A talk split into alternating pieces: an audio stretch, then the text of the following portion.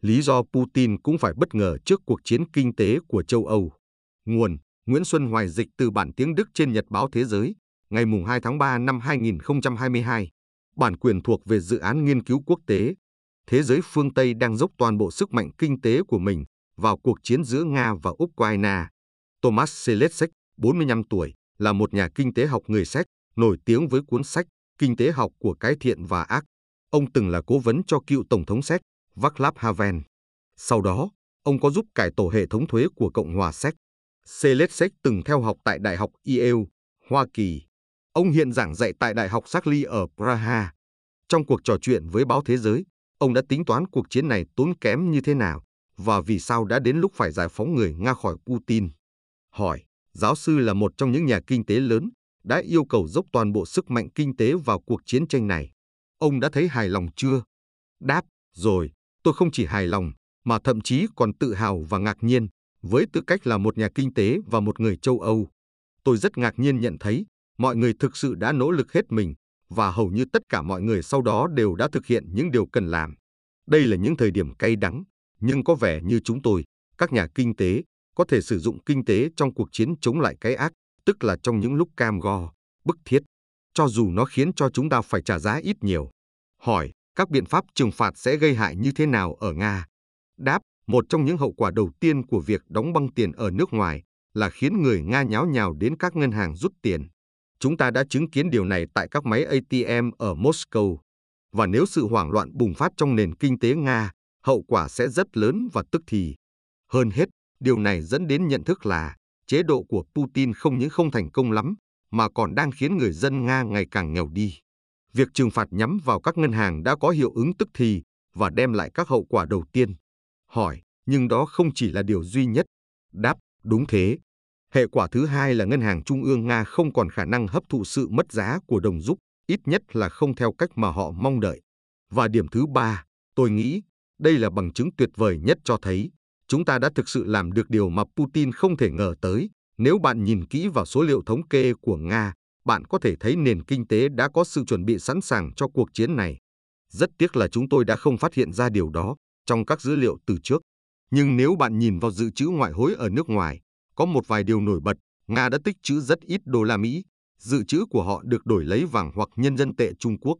Nhưng điều ngạc nhiên lớn nhất là 32% dự trữ ngoại hối của Ngân hàng Trung ương Nga lại nằm ở châu Âu. Hỏi, tức là Putin chỉ tính đến các lệnh trừng phạt từ người Mỹ, chứ không phải từ châu Âu. Đáp, ông ta thực sự không nghĩ rằng người châu Âu sẽ tấn công mình như vậy. Vì vậy ông ta không hề ngần ngại để một phần ba số tiền tiết kiệm của mình trong tay các tổ chức do nước ngoài kiểm soát, chủ yếu ở châu Âu. Bây giờ Putin biết rằng mình không chỉ chiến đấu chống lại Ukraine, mà chống lại toàn bộ thế giới phương Tây. Tuy nhiên, điều hoàn toàn vượt quá mong đợi của tôi là việc Chủ tịch EU Ursula von der Leyen tuyên bố Ukraine sẽ được phép gia nhập EU. Điều đó thực sự tuyệt vời và cuối cùng sẽ đưa Ukraine thoát khỏi vùng đất không người này, điều mà nước này đã phải gánh chịu trong 30 năm qua. Hỏi, chiến tranh sẽ tiêu tốn của Putin một khoản tiền khổng lồ, chỉ tính riêng về trang thiết bị quân sự, và không ai muốn gánh những chi phí đó. Liệu một quốc gia như Nga có gánh vác được không? Đáp, theo quan điểm sinh thái và kinh tế, chiến tranh là cách hủy hoại hàng hóa tàn khốc nhất. Tất cả các công cụ chiến tranh được thiết lập để bị phá hủy. Như tôi đã nói, tôi nghĩ nền kinh tế Nga đã chuẩn bị trước cho điều này, và đây lại là một nhận thức đau đớn khác. Chúng ta đã làm việc với một quốc gia được cho là thân thiện với mình, trong khi quốc gia này đã chuẩn bị cho chiến tranh từ năm 2014.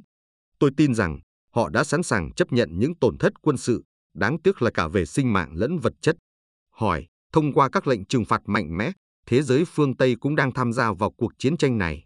Đáp, đúng thế, nhưng chúng ta không phản ứng theo kiểu thời kỳ đổ đá, ném đá hoặc thuốc nổ vào đối phương. Chúng ta tiến hành chiến tranh theo kiểu các nền văn minh tiên tiến, chiến tranh thông qua kinh tế. Chúng ta đã có bài học rằng kinh tế có thể gây những điều khá tồi tệ ở châu Âu hay ở châu Mỹ. Điều đó từng xảy ra vào năm 2008 hoặc trong cuộc khủng hoảng Hy Lạp và còn có những ví dụ khác nữa. Bây giờ chúng ta đang bị tấn công và cần một vũ khí để đánh trả. Đó là cách thức của một nền văn minh tiên tiến, sử dụng nền kinh tế như một vũ khí chiến tranh, chống lại một nhà nước khủng bố. Nước Nga hiện nay thực sự đã trở thành một quốc gia khủng bố, phải bị buộc quỳ gối Chúng ta có nghĩa vụ về đạo đức trong việc sử dụng vũ khí kinh tế. Nếu không chúng ta cũng sẽ phải sử dụng vũ khí thông thường, thứ mà tất cả chúng ta đều nghĩ rằng chúng ta sẽ không bao giờ phải sử dụng nữa. Hỏi, thế còn Trung Quốc thì sao? Ông có tin Trung Quốc sẽ nhập cuộc? Đáp, tôi nghĩ Trung Quốc rất thực dụng và họ có quyền lựa chọn, họ có thể đứng về phía các quốc gia tiến bộ, có học thức và yêu chuộng hòa bình. Hoặc họ có thể đứng về phía một quốc gia đã tách rời khỏi cộng đồng và về thương mại và chính trị, trong 30 năm qua đã không học thêm được điều gì mới, dù là nhỏ nhất. Nga có những vũ công tuyệt vời và những nghệ sĩ xuất chúng, và chúng ta có thể học hỏi rất nhiều điều từ Nga trong lĩnh vực này. Nhưng khi nói đến chính trị hoặc kinh tế, Nga không có gì để trưng ra. Vì vậy, nếu Trung Quốc muốn ở bên cạnh một chế độ cực kỳ bất an, bán toàn trị và cực kỳ kém cỏi, chỉ có thể chứng tỏ sức mạnh quân sự, thì họ sẽ chọn Nga. Ngay từ bây giờ chúng ta nên mở rộng cửa cho Trung Quốc và cho nước này cơ hội bình tĩnh nhìn nhận lại vị thế của mình. Và hy vọng rằng, ở một thế giới phân đôi, Trung Quốc sẽ tham gia vào phần tự do, giàu có và bao dung của thế giới. Hỏi, cuộc chiến này cũng sẽ khiến chúng ta phải trả giá đắt. Các hộ gia đình của chúng ta, các chính phủ của chúng ta, giá năng lượng của chúng ta, sự thịnh vượng của chúng ta đều có nguy cơ gặp rủi ro. Đáp, vâng, điều đó là chính xác. Chúng ta có sự xa xỉ khi được phép tiến hành một cuộc chiến mà chỉ bị giảm sút về thịnh vượng. Nếu không, bạn và tôi, có thể cả con cái hoặc bạn bè của chúng, sẽ phải đi lính. Nhưng điều đó không nhất thiết phải như vậy. Bởi vì chúng ta đang sử dụng vũ khí kinh tế của mình, điều đó tất nhiên cũng sẽ gây tổn hại đáng kể cho chúng ta. Nhiều công ty châu Âu sẽ phá sản, đặc biệt là những công ty kinh doanh với Nga. Sẽ có những nút thắt ở một số sản phẩm có dây chuyền sản xuất phức tạp. Chúng ta có thể tiếp tục tiến lên mà không cần có Nga, ngoại trừ khí đốt. Và trong vấn đề đó, có thể chúng ta sẽ phải chịu đựng cái lạnh khó chịu, không lạnh đến chết người hoặc đe dọa tính mạng, nhưng chúng ta có thể phải sử dụng tiết kiệm, dành khí đốt cho các bệnh viện để sản xuất những vật dụng thiết yếu và để phục vụ người cao tuổi. Cái giá đó cũng đắt, nhưng không là gì so với việc con cái của chúng ta phải ra trận. Hỏi, các doanh nghiệp nào của Đức bị đe dọa nặng nề nhất trong cuộc chiến tranh này? Đáp, Nga trong nhiều thập niên đã là một thị trường đáng ngờ, nhưng đặc biệt là từ năm 2014. Mọi nhà phân tích đều cảnh báo không nên đặt tiền của bạn vào đó. Nga là một quốc gia độc tài, có xu hướng tấn công nước ngoài, và những người thực sự muốn làm ăn ở đó đã được cảnh báo. Các công ty sẽ phá sản, kể cả các công ty của Đức, và đó là cái giá phải trả cho cuộc chiến kinh tế này. Putin sẽ không muốn điều đó, nhưng nếu chúng ta cố gắng giữ cuộc chiến chỉ nằm trong lĩnh vực kinh tế, thì chúng ta sẽ dễ dàng giành chiến thắng. Chúng ta sẽ phải chuẩn bị chấp nhận, giảm sự thịnh vượng của mình xuống khoảng một nửa. Tôi biết, đây là điều khó chịu nhất và đắt giá nhất đối với châu Âu, nhưng đồng thời nó sẽ gây nguy hiểm chết người cho Nga. Thế giới vẫn phát triển tốt cho dù không có nước Nga, nhưng nước Nga không thể sống mà không có thế giới. Hỏi, vậy ông có khuyên không nên giao thương với Nga nữa không? Theo phương châm, không nhận một đồng giúp của Nga và không trả dù chỉ một giúp cho hàng hóa của Nga. Đáp, thương mại giữa phương Tây và phương Đông chỉ nên được nối lại khi chúng ta đã buộc được Putin và các nhà tài phiệt của ông ta ngồi vào bàn đàm phán. Sau đó phải đặt ra câu hỏi về việc rút quân đội Nga ra khỏi biên giới ban đầu. Lý tưởng nhất là chế độ của Putin sẽ bị lật đổ từ bên trong. Chỉ khi đó, chúng ta mới nên giúp xây dựng lại mọi thứ. Chúng ta không chống lại người Nga, chúng ta chống lại chế độ độc tài này, một chế độ vốn chống lại chính người Nga. Tôi vẫn còn nhớ, khi Václav Havel được hỏi tại Quốc hội Mỹ hồi năm 1990 rằng Hoa Kỳ có thể giúp đỡ tiệp khắc như thế nào, ông đã đưa ra câu trả lời nổi tiếng, nếu các vị muốn giúp tiệp khắc thì hãy giúp Nga. Không ai muốn có một siêu cường hạt nhân nhưng bất ổn và yếu ớt. Tất cả chúng ta sẽ ổn hơn nhiều nếu có một nước Nga tự do, thịnh vượng và dân chủ. Và đó là một thông điệp mà chúng ta cũng nên thẳng thắn gửi tới người dân Nga. Cuộc chiến này chỉ chống lại Putin, không chống lại bản thân người Nga. Hỏi, nhưng nhân dân Nga sẽ phải gánh chịu hậu quả của cuộc chiến này.